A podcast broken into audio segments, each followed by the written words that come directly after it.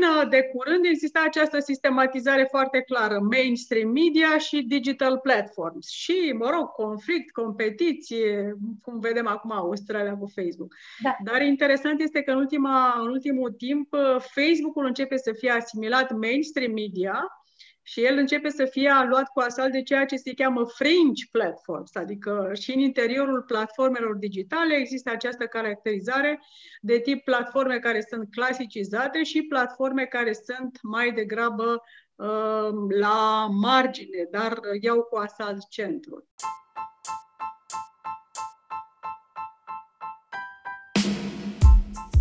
Bun găsit la strategii de comunicare eficientă! Podcastul care aduce împreună specialiști recunoscuți din comunicare. Nu rata opinii clare și idei valoroase în articole, interviuri, reportaje, info e-learning, idei creative, news, totul în sursa ta audio de content creativ. Sunt Antoaneta Banu, Learning Activator și consultant în comunicare și te invit la un nou episod din Strategii de comunicare eficientă. Tema episodului de astăzi este cum construim comunicarea în criza de încredere, falimentul informațional și ecosistemul de comunicare. Invitata mea de astăzi este Alina Bârgoanu, profesor universitar doctor, decanul Facultății de Comunicare și Relații Publice SNSPA și expert în combaterea fake news-ului și a dezinformării.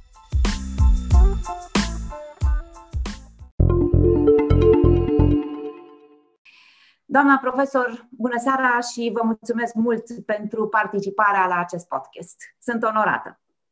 Bună, bună seara, mulțumesc și eu frumos pentru invitație. Îmi pare bine să revin în acest în dialog cu dumneavoastră. Mi-aduc aminte cu mare plăcere că am mai avut un dialog mai spre începutul pandemiei. Da. Cred că eram amândouă puțin mai optimiste, puțin mai tonice Uh, între timp, uh, lucrurile au evoluat, uh, inclusiv în zona comunicării, a stării de spirit, a nivelului de încredere, așa încât, încă o dată, mulțumesc pentru atenție, mulțumesc pentru tema propusă, tema care reflectă faptul că ați dat atenție unui subiect pe care l-am introdus la un moment dat în spațiu public, subiectul acesta al falimentului informațional și al faptului că acționăm într-un ecosistem de comunicare și de informare total schimbat. Ne-am uh, văzut, uh, într-adevăr, la începutul pandemiei, ne-am văzut uh, și undeva prin luna septembrie și acum mă bucur din nou să vorbim despre comunicare, pentru că, de fapt, obiectivul principal al podcastului meu este de a aduce în spațiul public și mai ales în această zonă a online-ului um, ideile valoroase și specialiștii în comunicare, comunicarea profesionistă, nu această comunicare iertați-mi expresia, la un moment dat, da, la un moment dat mai de mama obida, nu știu cum să spun așa, în care toată lumea e specialistă în comunicare. Bun, uh, doamna uh, profesor, uh, eu zic așa că această pandemie ne-a generat, este exact ca o bombă care ne-a explodat în față și a generat o criză 360 um, de la criza medicală, criza sanitară, criza de Uh, leadership, uh, criza de comunicare, criza politică, dacă stăm și ne uităm la ceea ce s-a întâmplat în Statele Unite cu nu mult timp în urmă. Um, nu știu, cred că am, am, nu știu dacă am ratat vreun domeniu. Criza socială. Criza socială. Criza lipsei de interacțiune socială. Exact. Uh, criza la nivel individual, pentru că fiecare dintre noi traversează o criză mai mult sau mai puțin recunoscută. Ei, acum, uh, cum să vă spun, uh, am citit astăzi uh, un fake news, anti-fake news în newsletterul la care sunt abonată și la care dumneavoastră lucrați împreună cu echipa de la Eurocomunicare și mi-a plăcut foarte mult acel pasaj din, din Joe Biden. Și aș vrea să vă întreb așa, parafrazându-l pe președintele Joe Biden, ca un început al dialogului nostru, cum privim înainte în acest moment, în acest moment atât de contorsionat din punct de vedere, uh, din toate punctele de vedere. Este într-adevăr un uh, moment contorsionat pe care cred că fiecare persoană normală, sensibilă, cu sentimente normale o trăiește, cred că la intensități din ce în ce mai crescute. Uh, marcăm un an de pandemie, știți că acesta a fost și un subiect, acesta a fost și un subiect în spațiu public. Eu mi-aduc aminte, așa ca să începem cu un fel de ice breaking, apropo de cât de repede s-au schimbat lucrurile. Anul trecut, pe vremea aceasta, mă pregăteam să plec la Boston, la o conferință la Harvard. Uh, dădusem deja primul interviu despre infodemie, pentru că prinsesem lansarea acestui termen am avut un prim interviu prin care am încercat să explic pentru spațiul public românesc ce înseamnă infodemia, după care am plecat foarte lejer cu avionul în Statele Unite, într-unul dintre cele mai aglomerate orașe. Mi-aduc aminte că am umblat în jur de 5-6 martie prin centrul Bostonului. Nu mi-ar fi trecut, trecut prin cap că urmează așa ceva. Colegi din România îmi spuneau, vină mai repede pentru că s-ar putea să rămâi în SUA și eram și eu pe acest discurs că se exagerează foarte mult, uh, este o îngroșare a problemei. Uh, iată că a trecut un an peste noi, care um, cu siguranță ne-a schimbat, a lăsat urme. Uh, este un an care um, Știți că la un moment dat, în, la începutul anului 2021, circula un uh, video scurt că anul 2020 să dispară din calendar. Eu n-aș, totuși n-aș vrea să fim așa de severi cu noi și e o perioadă care spune multe despre noi în calitate individuală, despre societate, despre relațiile interumane, despre felul în care era organizată societatea înainte și n-aș putea spune acum uh, încotro ne îndreptăm din acest punct de vedere, dar uh, iarăși m-aș plasa într-o zonă optimistă. Eu sper că totuși încet, încet uh, lăsăm pandemia în urmă.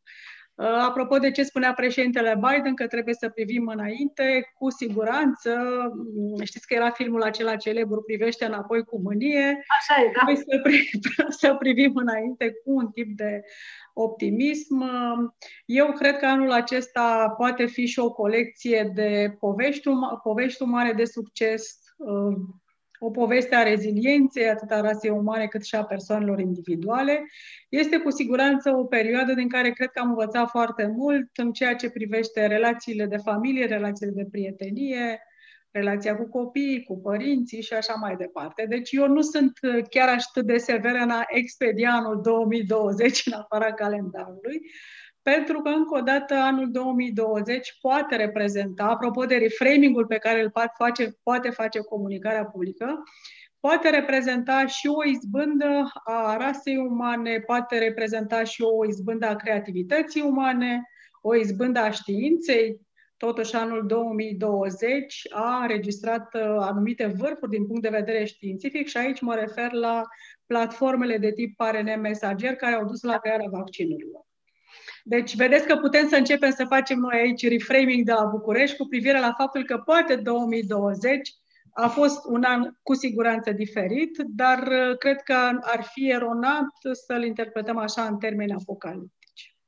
Dar nici eu nu vreau să-l șterg uh, din calendar, pentru că și la nivel nu numai macro, dar și la nivel micro, la nivel uh, individual, 2020 uh, ne-a forțat și ne-a, ne-a pus așa, a fost o oglindă foarte dură în care ne-am privit și ne-am văzut și defectele și calitățile și pe undeva cred că a început să ne învețe să gândim pragmatic, dar în adevăratul sens ne-a dus la esența cuvântului pragmatic. Adică să fim mai, mai cu picioarele pe pământ și să nu mai visăm atât de mult cu ochii deschiși. Știți, eram mai, cred că foarte mulți am fost mult timp, mult prea visători, ca să spun așa. Uh, marea majoritate. E bine să revenim puțin în, în, în realitate. Uh, doamna profesor, uh, m-a fascinat acest, această formulare a lui Richard Edelman, CEO de la Edelman, care vorbește despre falimentul informațional. Uh, este de fapt această mare concluzie a barometrului de încredere Edelman, un barometru pe care cei de la Data, Edelman Data and Intelligence îl realizează de foarte mult timp.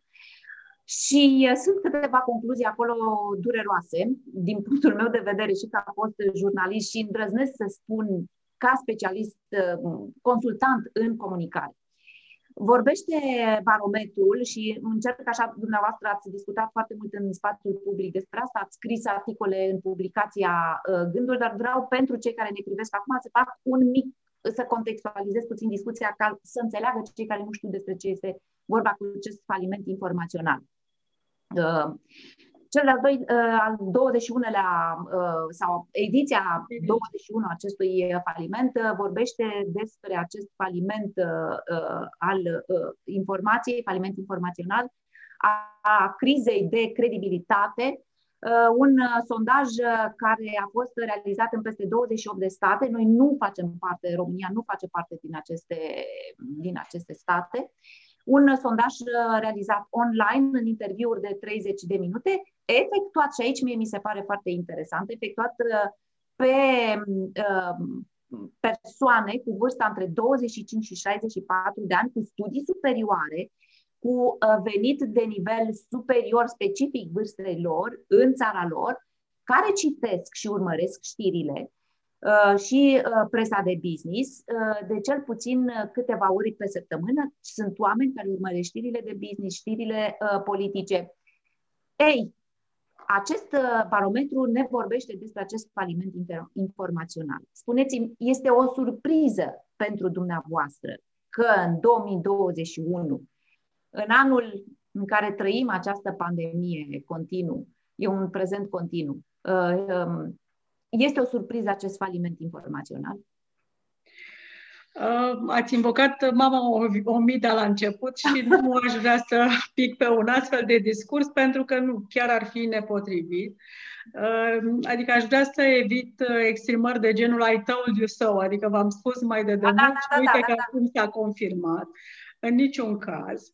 Dar uh, ceea ce aș putea spune încă o dată, evitând la maxim acest discurs de tip I told you so, este faptul că pandemia a scos la suprafață sau a accelerat tendințe care erau instalate deja în spațiul public, fie că vorbim despre spațiul public românesc sau al țărilor occidentale.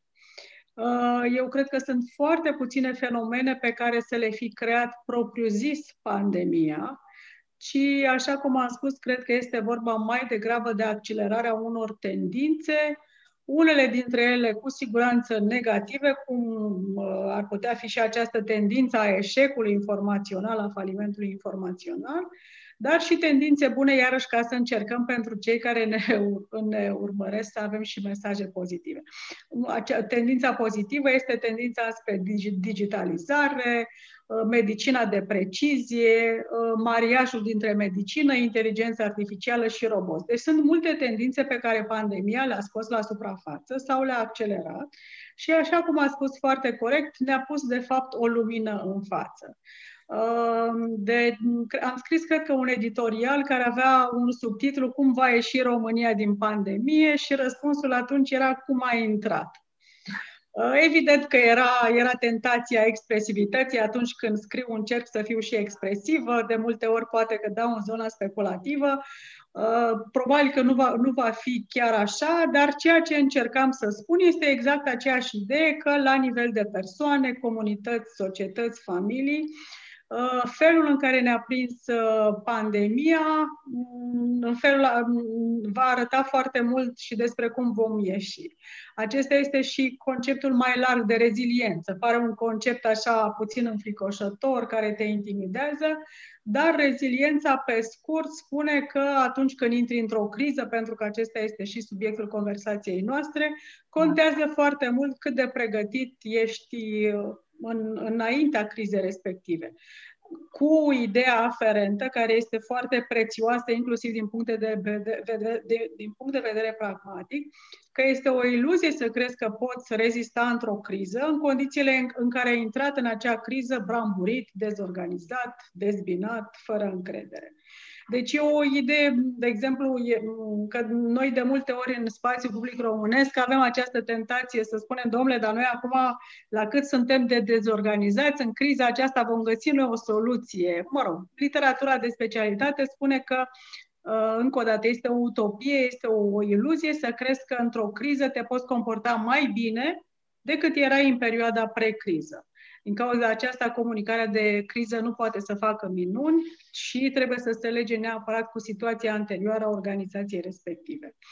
Deci, uh, încă o dată, nu, pe, și pe mine m-a, m-a fascinat termenul dovadă că și am acordat un editorial, termenul acesta de faliment informațional, dar, încă o dată, nu cred că este vorba despre un fenomen care a fost creat de pandemie, ci a fost accelerat, a fost scos la suprafață de această situație cu caracter excepțional. Și, într-adevăr, principala problemă pe care o relevă studiul Edelman și care poate fi identificată, cred și eu, cred că și pe spațiul public românesc, este o acută criză de încredere. Da. Prin încredere, noi, în general, când prin încredere ne referim imediat la neîncrederea în instituții sau lipsa de încredere în instituții, dar studiul atinge și problema de încredere în forțele proprii, încrederea în viitor, deci conceptul mai larg de încredere. Uh, încă o dată, criza a developat, a accelerat aceste tendințe, dar dacă ne uităm chiar pe literatura de specialitate pre-pandemie, putem descoperi că aceasta este o temă frecventă a cercetărilor din zona comunicării, din zona comunicării electorale, politice, instituționale, faptul că avem de a face cu un asalt aproape generalizat la adresa surselor de autoritate, sursele de cunoaștere și, încă o dată, pandemia cu ecosistemul digital despre care vorbim au accelerat aceste tendințe. Eu mi-aduc aminte că undeva din 2018, cel puțin 2017, 2018 se vorbea foarte mult și începuse să se discute și la noi în România în tot felul de evenimente, forumuri, conferințe despre o criză a leadership-ului. Nu numai la noi, evident, ci la nivel global, această criză a leadership-ului. Ei, în 2018 se începuse să se discute și citeam tot felul de studii despre holocracy și despre această tendință de, um, de uniformizare și de, de, de dispariție, de fapt, al, al leadership-ului și uh, acea piramidă, da? Uh, și iată că vine 2020, 2021, care, exact cum spunea să nu, fa- nu, nu face nimic altceva această pandemie decât să accentueze și să ne arate că, de fapt, problemele astea erau mai de mult, doar că noi ne făceam sau că nu prea le vedem. Da, sau era o situație, era un status quo relativ confortabil exact. în care această problemă părea mai degrabă una academică, o preocupare exact. pentru exact. un grup restrâns. Exact. Uh, dar uh, criza, încă o dată, criza de încredere, criza de leadership și mai precis criza de reprezentare este cu siguranță cu multe dinaintea pandemiei, așa ca să acum s-a încheiat președinția Trump, uh, s-a încheiat așa cu o, o cădere, o, o cădere dramatică a celui care a ocupat, dar uh, ascensiunea uh, persoanei Trump în cea mai înaltă funcție în, în sistemul de guvernare american a fost și expresia acestei crize de leadership, o criză de reprezentare, au fost foarte mulți oameni care nu se mai simțeau reprezentați în discursul de tip mainstream și atunci persoana Trump a reprezentat pentru acești oameni care nu au fost puțini o supapă de exprimare. La fel și cu ascensiunea mișcărilor populiste din Uniunea Europeană. Și dacă e să vorbim despre o rădăcină profundă a acestor ascensiunii președintelui Trump și a mișcărilor populiste din Statele Unite, din Uniunea Europeană, originea profundă o reprezintă modul în care s-a încheiat criza financiară 2007-2008,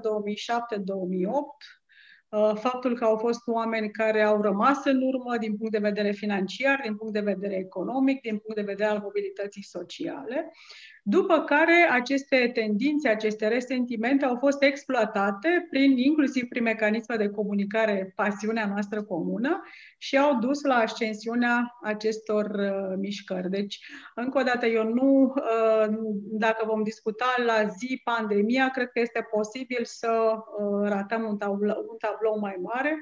Așa cum v-am spus, o criză de leadership corect, uh, ați invocat-o foarte corect, o criză de încredere, o criză a mainstream-ului și da. o criză de, criză de reprezentare. Mi-aduc aminte că imediat după alegerile, după, după alegerea lui Macron, președinte în Franța, chiar citeam câteva articole, era văzut ca un posibil um, lider care va veni să schimbe puțin tot ceea ce se întâmplă la nivel de leadership în Uniunea Europeană, era văzut ca, un, uh, ca aerul proaspăt uh, care să vină să refrișeze uh, zona de leadership din Uniunea Europeană. Vom vedea dacă a reușit sau nu până la capăt Macron. Eu sunt o macronistă, recunosc, din punctul acesta de vedere și îl admir foarte mult. Întorcându-ne însă acum la acest barometru de încredere Edelman pe care toată lumea îl așteaptă și el este foarte citit uh, și la noi în România, sigur, de, mm, în zona de comunicare, uh-huh. în zona uh, corporațiilor. Ce mă interesează foarte mult este așa, că mm, acest barometru arată clar că oamenii și-au pierdut, există o, cre- o criză de credibilitate, de încredere la nivelul uh, liderilor guvernamentali în proporție de 57% și în jurnaliști în proporție de 59%. Ehm, nu mă miră eh, din punct de vedere al eh, jurnaliștilor. Vreau să vă întreb așa, ce presupune o strategie de comunicare adaptată la aceste schimbări imprevizibile?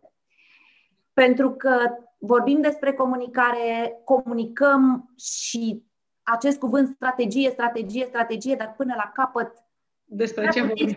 Da, de fapt, ce înseamnă o strategie acum, în aceste, în aceste vremuri, în acest context, în acest new normal care înseamnă faliment informațional și criză de credibilitate?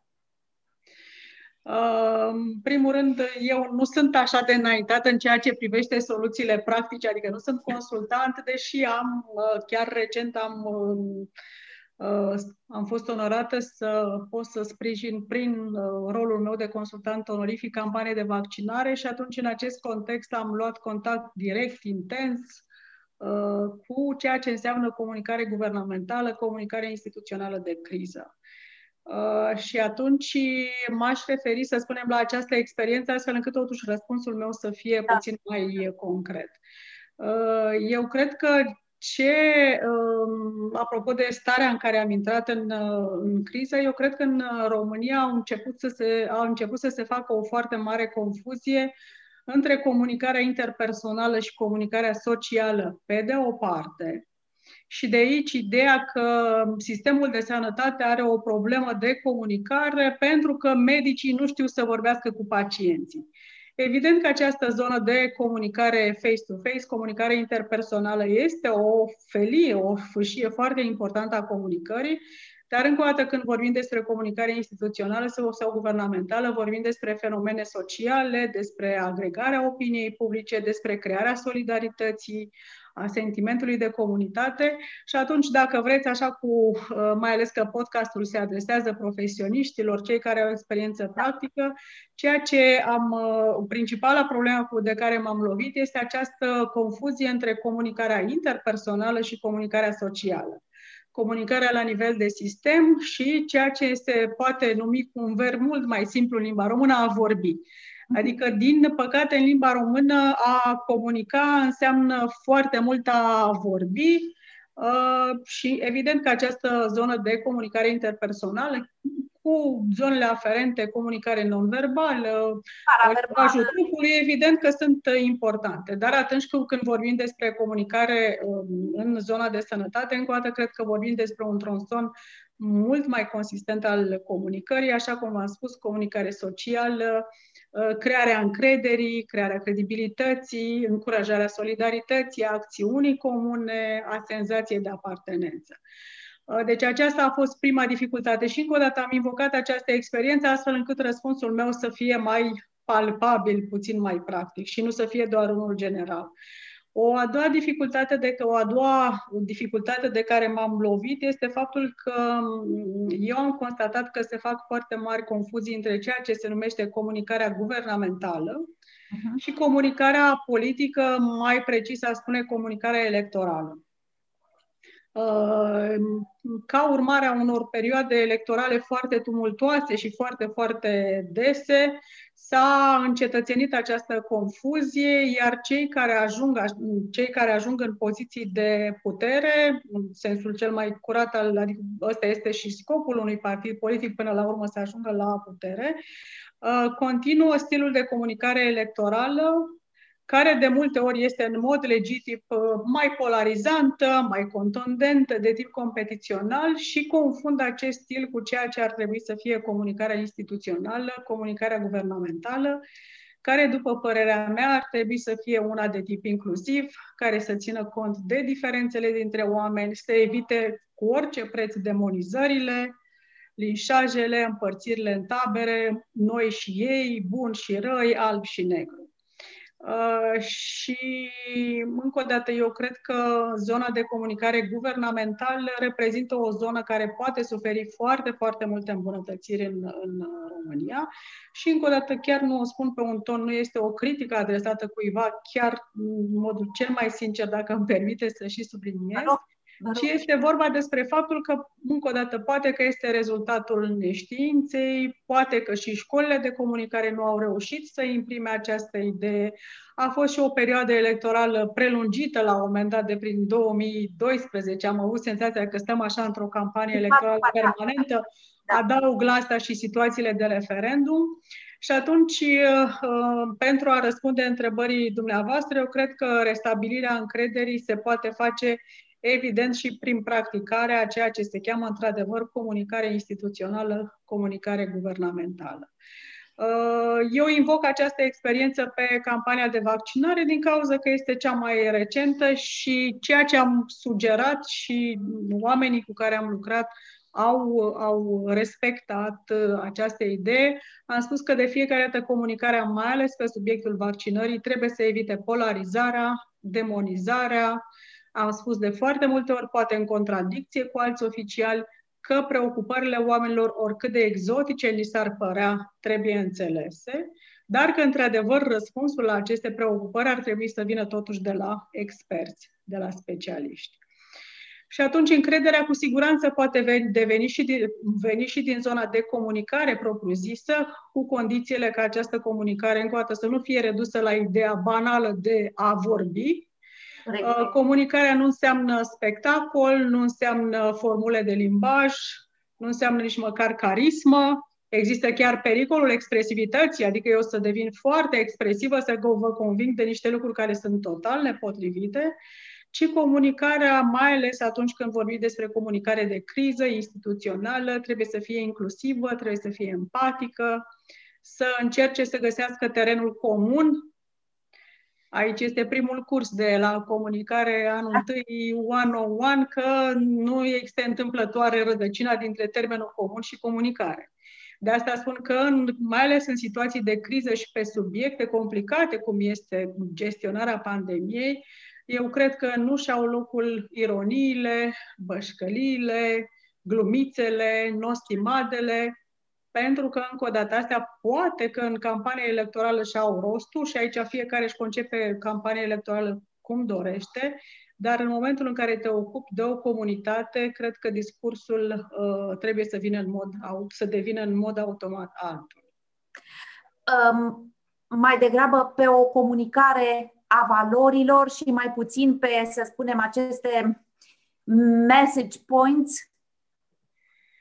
sigur că dacă, încă o dată, comunicarea are și acest uh, aspect practic, uh, să existe o coerență a mesajelor, să fie talking points, să transmitem pe telefoane ce mesaje să transmită toată lumea. Adică, evident că acestea sunt tehnici care nu reprezintă vreo rețetă ascunsă, adică nu cred că am da, devaluat da. acum vreun mare secret. Da, da, da. Dar, încă o dată, dincolo de aceste aspecte practice care sunt uh, foarte utile, eu cred că până la urmă comunicarea, dacă vreți așa cu o definiție poate dusă la extrem, comunicarea reprezintă în cele din urmă solidaritate. Sau comunicarea socială înseamnă solidaritate. Acum, uh, revenindu-ne puțin la aceste surse de uh, informare, practic de unde marea majoritate sau toți ne, ne luăm, uh, ne luăm știrea tot uh, barometrul Edelman arată așa că oamenii și-au pierdut uh, încrederea în proporție de 35% în social media.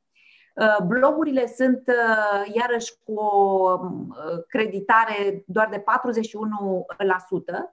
în timp ce mass media tradițională doar 53%.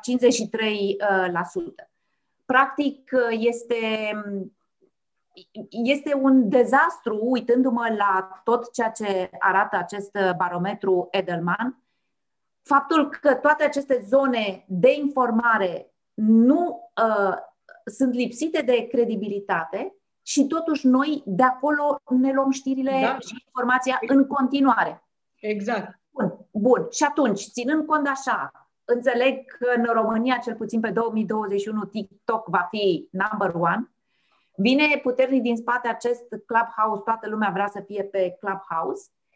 Și vă întreb, oare avem nevoie de o campanie de comunicare publică, un fel de CSR, nu știu cum să-i spun, sau indiferent cum îi spune, în care să se implice statul, liderii, principalele instituții guvernamentale, în așa fel încât să putem să blocăm sau uh, să, diminue, să diminuăm aceste comportamente sociale și psihologice de tipul uh, hard behavior, despre care vorbiți și dumneavoastră în newsletterul uh, uh, Anti-Fake.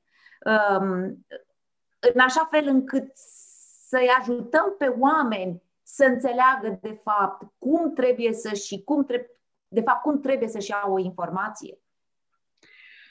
Uh, ați făcut o prezentare foarte complexă și răspunsul este complex. Da, și răspunsul este fără îndoială și el uh, complex.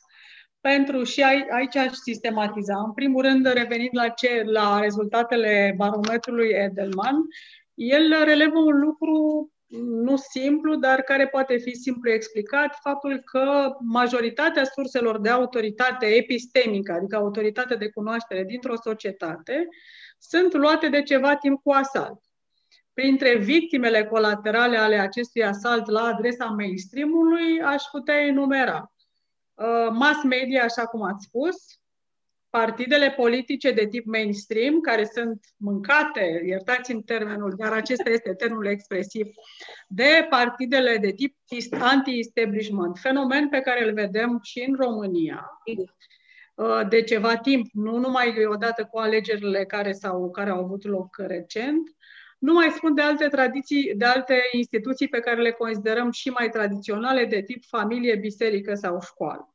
Deci un prim val al asaltului la adresa centrului, la adresa mainstream-ului a lovit în familie, școală, biserică, după care acest al doilea asalt a lovit uh, mass media tradiționale, sursele de cunoaștere, ideea de expert și partidele politice. Încă o dată foarte mult zdruncinate și uh, erodate din partea partidelor antisistem. Ehm, și atunci asta vrea să spună barometrul Edelman, faptul că avem de-a face cu un asalt la adresa mainstream-ului. Uh, și cu diverse forme de manifestare. Fie avem de-a face cu o fragmentare a societății, fie ceea ce s-a întâmplat în ultimii ani, o, trans- o rupere a societății în două mainstream-uri la fel de puternice și ostile unul altuia. Uh, un fenomen care, de exemplu, a dominat societatea americană din 2016 până în acest moment și problema care, după părerea mea, va avea în continuare reverberații. Deci, încă o dată, avem de-a face cu un uh, atac. Termenul atac presupune așa cauze-efect, ca și cum a stat cineva să planifice. Îl folosesc așa într-un termen, într-o variantă mai laxă. Este un asalt la adresa ideea de, de autoritate, a ideii de expert, Uh, este vorba despre, așa cum am spus în câteva editoriale, o aplatizare a câmpului cunoașterii, o cultivare a senzației că opinia politică, opinia oarecare este la fel cu opinia medicală, adică în spațiul public, mai ales în spații publice așa mai contorsionate, opinia unui medic care este o personalitate poate să conteze la fel de mult precum părerea cuiva care și a făcut o documentare extensivă pe TikTok, ca să spunem. Uh, deci este vorba despre un, un fenomen de ansamblu și un fenomen care, așa cum am explicat și eu în câteva editoriale, inclusiv în cel pe care îl invocați, un fenomen care are cu siguranță și rădăcină tehnologică.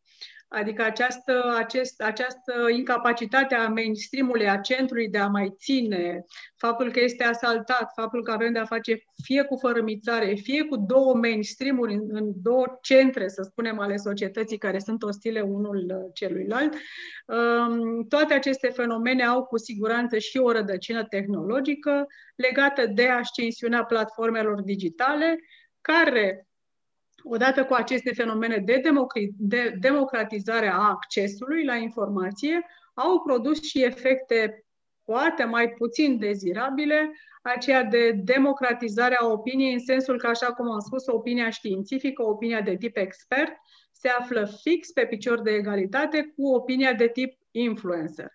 De fapt, aș putea spune că ar fi bine dacă ar fi pe același picior, pe picior de egalitate. De multe ori, opinia oarecare, dar care poate fi turată la maxim de algoritm, poate să ia față, iertați-mi exprimarea iarăși mai laxă, opiniei de tip expert. Uh, și încă o dată, eu cred că lucrurile acestea nu trebuie din start demonizat, nu trebuie să ne indignăm din prima în legătură cu aceste fenomene, pentru că ele există. Deci, în primul rând, cred că trebuie să le recunoaștem existența, să le recunoaștem cauzele, iar dacă o cauză este legată de ecosistemul de informare, o cauză dacă este și rădăcina tehnologică, înseamnă că și soluțiile au de-a face cel puțin și cu schimbarea meniului informațional, uh, cultură, o nouă cultură digitală, cultură tehnologică. Eu să știți că sunt în continuare fascinată de faptul că există oameni care încă nu-și dau seama cum funcționează newsfeed-ul lor de Facebook. Ah, da, clar, știu, da, așa este.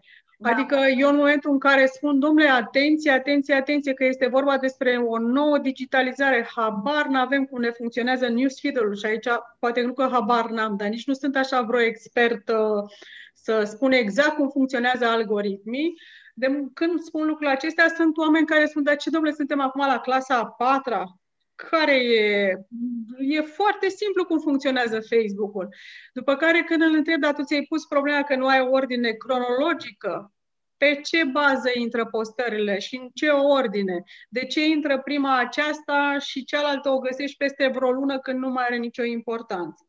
Așa este. Adică da. această tehnologizare, a invadare de, a spațiului public de către tehnologie, a produs niște schimbări de care noi pur și simplu nu am avut când să fim uh, conștienți.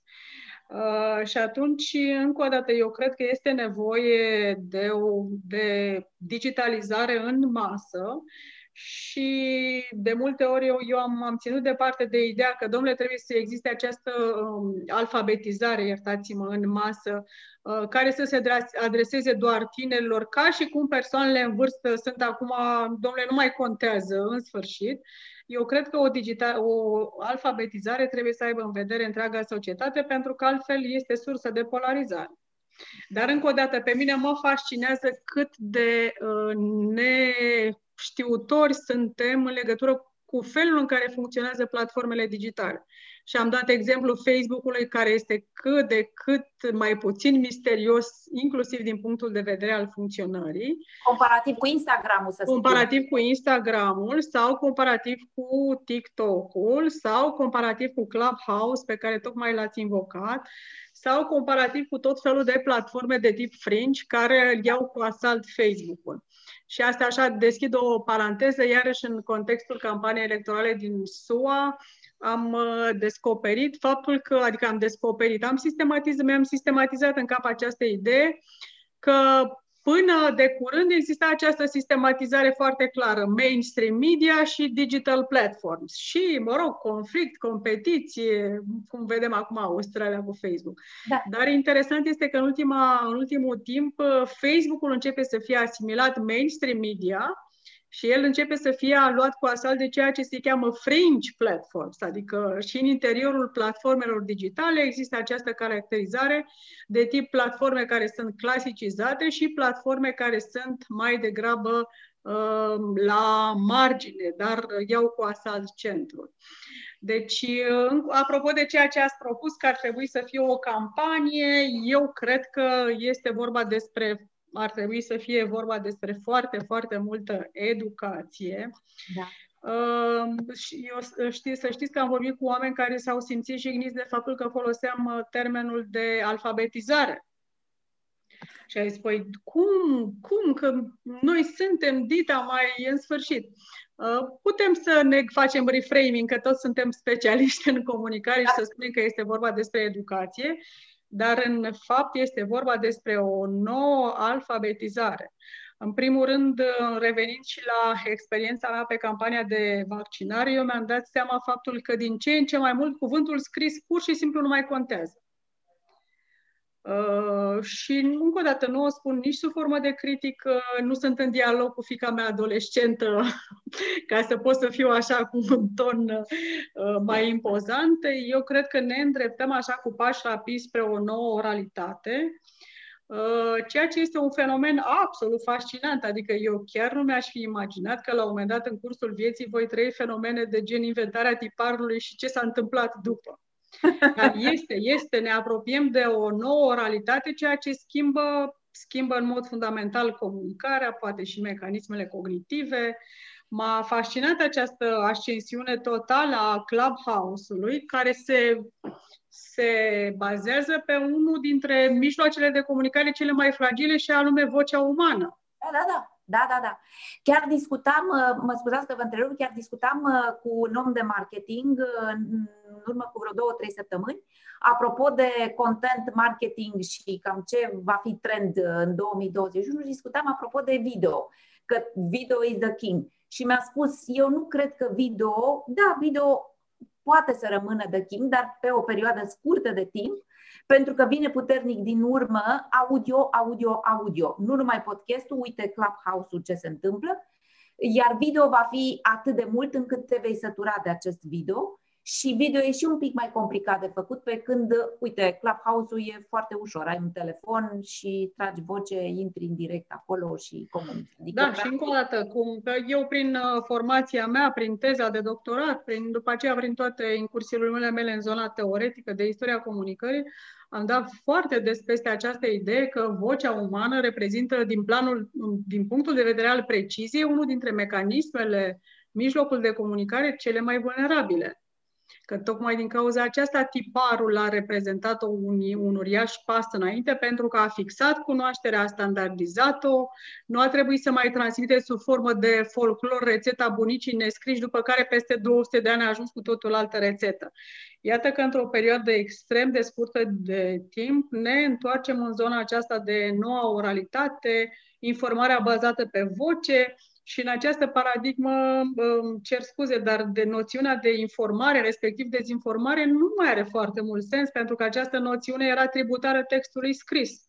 Pentru că granița nu va mai exista. Da, care e granița? Plus că dacă am o combinație text-voce și textul spune ceva, vocea spune altceva, eu mă pronunț în legătură cu ce anume. Deci sunt într-adevăr câteva schimbări spectaculoase Uh, schimbări care încă o dată precedau criza, schimbă zona de comunicare, îi creează monopoluri de cunoaștere, vechea teza lui Harold Innis, care spunea că, domnule, întotdeauna un nou mijloc de comunicare favorizează o anumită castă, o anumită clasă intelectuală și o duce la fund pe alta. Uh, încă o dată, eu chiar nu m-aș fi așteptat să trăiesc vremuri în care să ai senzația așa de tipar și că se urmează acum o perioadă iluministă care schimbă raportarea la cunoaștere, dar încă o dată, fără a exagera aceste lucruri, sunt schimbări fundamentale în uh, felul în care este produsă cunoașterea, felul în care avem acces la cunoaștere, ce înțelegem noi prin cunoaștere, cu impact evident în zona aceasta de educație, informare, dar sunt uh, peste un an promit că vin la un podcast pentru a discuta strategii de comunicare prin intermediul Clubhouse. Să știți că da și vă mărturisesc că și eu abia aștept să dea drumul la Clubhouse pe Android. Am înțeles că lucrează la versiunea asta de, de Android. Mie îmi place foarte mult audio. Uh, am lucrat mult pe radio, sunt fascinată de audio Marea mea iubire rămâne însă video, dar acum asta este, va trebui să ne, să ne adaptăm.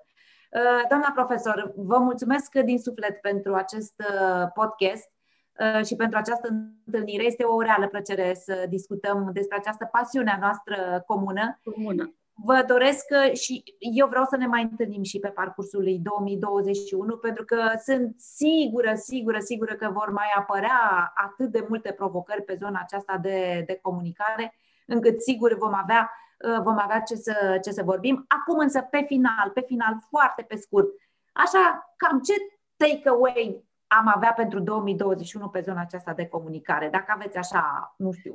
Uh, din, uh, depinde, în plan personal, uh, mă rog, chiar nu-mi permit să dau vreun sfat pentru că am impresia că nu, nu, nu s-ar putea să nu fie o sursă foarte credibilă, dar mă rog, asta era evident o autoironie. Știți că în comunicare e foarte bine să practici autoironia, să nu te iei foarte mult în serios. serios, așa este, da.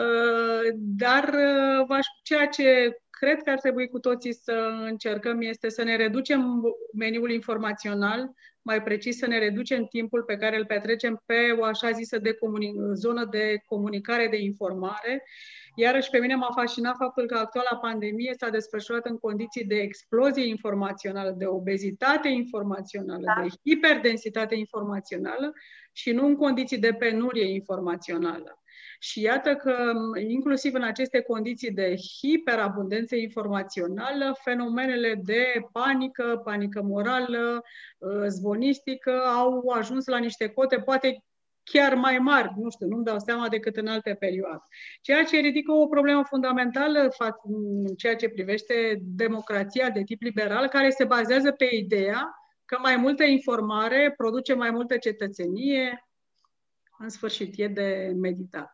Deci, cea, dar ce un lucru pe care încerc să mi-l reglez și eu este să nu mai petrec atât de mult pe rețelele sociale, pentru că mm, avem o dorință uriașă de a ne simți informați, de a simți că aparținem unei comunități și de foarte multe ori platformele sociale reprezintă mai degrabă un surogat și nu acoperă această nevoie. În ceea ce, deci asta să spunem în plan uh, personal, nu este un sfat, ci v-am spus ce lucrurile care mă preocupă pe mine ca persoană. În ceea ce privește specialiștii în comunicare, eu cred că specialiștii în comunicare trebuie să se cupleze foarte, foarte mult cu zona tehnologică, aș da. spune chiar cu zona de IT. Eu le-am spus de foarte multe ori studenților, nu le place foarte mult, zona de comunicare s-a matematizat foarte mult, Uh, reprezintă un fel de matematică, mesajul este aproape secundar și contează foarte mult capacitatea de a construi aplicația, tehnologia, care să tureze la, mac- la maxim respectivul mesaj. Deci și școlile de comunicare se confruntă cu, cu totul altă situație, adică ideea de expresivitate, de mesaj este o componentă importantă, dar foarte importantă este tehnologia, infrastructura tehnologică pe care să circule acel mesaj. Deci atenție la tehnologie, puneți ochii pe IT-ști care să înceapă să înțeleagă științele sociale, pentru că altfel comunicarea va deveni așa o zonă de litere, adică ceva așa un fel de poezie. Da, și încă o dată, ea s-a comunicarea electorală s-a matematizat foarte mult.